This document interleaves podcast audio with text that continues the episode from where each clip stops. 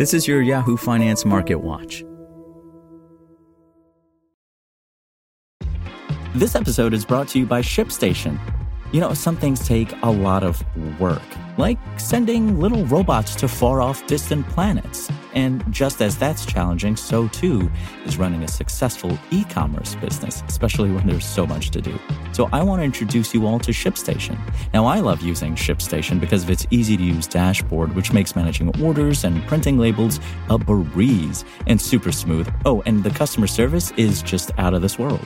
It's exactly what you need to help grow your business. Sign up for your free 60-day trial at ShipStation.com/technews. That's ShipStation.com/technews.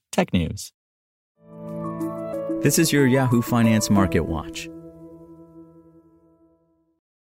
Stocks slumped Thursday afternoon as markets digested the latest interest rate hike from the Federal Reserve and more pressure on the regional banking sector ahead of a highly anticipated earnings release from Apple. The S&P 500 fell 0.53% at 2 p.m. Eastern Time, while the Dow Jones Industrial Average lost more than 300 points, or 0.95%. The technology-heavy Nasdaq Composite was down 0.16%. Shares of regional bank PacWest tumbled 45% Thursday afternoon after Bloomberg reported it was considering strategic options, including a sale. The bank said in a statement that it will continue to evaluate all options to maximize shareholder value. Other regional banks followed PacWest lower. Western Alliance was down 27% as the Financial Times reported. Western Alliance is exploring a potential sale.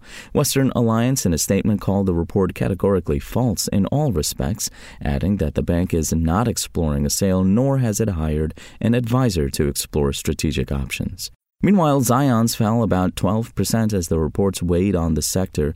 The KBW Regional Bank Index fell 3%. The moves came a day after Federal Reserve Chair Jerome Powell said J.P. Morgan Chase's purchase of First Republic on Monday was an important step toward drawing a line under the period of severe stress. The stock declines underscore a disconnect between gloomy investor sentiment surrounding regional banks and the optimism that the crisis is over expressed by big names in Washington and on Wall Street. On Wednesday, Powell and the Fed raised interest rates to their highest level since 2007, continuing an aggressive rate hike path that has contributed to the credit stress in the financial system. In his subsequent press conference, Powell's remarks indicated what some economists described as a hawkish pause, likely in June. Should regional bank stress stabilize, labor markets stay tight, and inflation stay elevated, a rate hike in June could become appropriate, B of A U.S. economist Michael Gapin wrote in a note Wednesday. Shares of First Horizon also slumped 38% at the open, its largest drop since September 2008, as Toronto Dominion Bank and First Horizon called off their potential merger due to regulatory hurdles. More corporate earnings are set to flow in on Thursday. 51 S&P 500 companies, accounting for 12% of the index's market cap, are scheduled to report earnings per Evercore ISI. Paramount Global stock sank roughly 25% as the company reported weaker than expected quarterly results and announced a dividend cut. The company reported a direct-to-consumer loss of $511 million in the first quarter compared to a loss of $456 million in the prior year period. Peloton shares also traded lower, falling roughly 14%, as the company warned hardware sales are likely to decline next quarter. Meanwhile, Shopify stock rose more than 28% after selling its logistics business to Flexport and announcing workforce reductions of 20%. Apple, Block, Coinbase, DraftKings, and Lyft are set to report after the market close. Oil futures were just under 1% higher on Thursday after falling nearly 10% over the last 5 days. West Texas Intermediate and Brent rose slightly in early trading. Brent crude prices sat just under $73 a barrel. On the economic front, weekly initial jobless claims exceeded expectations. The report said 242,000 jobless claims were filed, an increase of 12,000 from the week prior. Economists surveyed by Bloomberg had been expecting 240,000 claims. The April jobs report is expected to provide a further look at the labor market on Friday.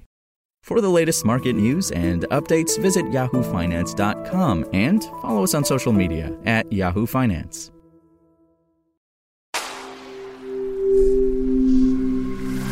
Spoken Layer. Want to learn how you can make smarter decisions with your money? Well, I've got the podcast for you. I'm Sean Pyles, and I host NerdWallet's Smart Money Podcast. Our show features our team of nerds, personal finance experts in credit cards, banking, investing, and more. And they'll help you make the most of your money while cutting through the clutter and misinformation in today's world of personal finance. You'll get clarity on strategies to help you build your wealth, invest wisely, shop for financial products, and plan for major life events. Listen to NerdWallet's Smart Money Podcast wherever you get your podcasts.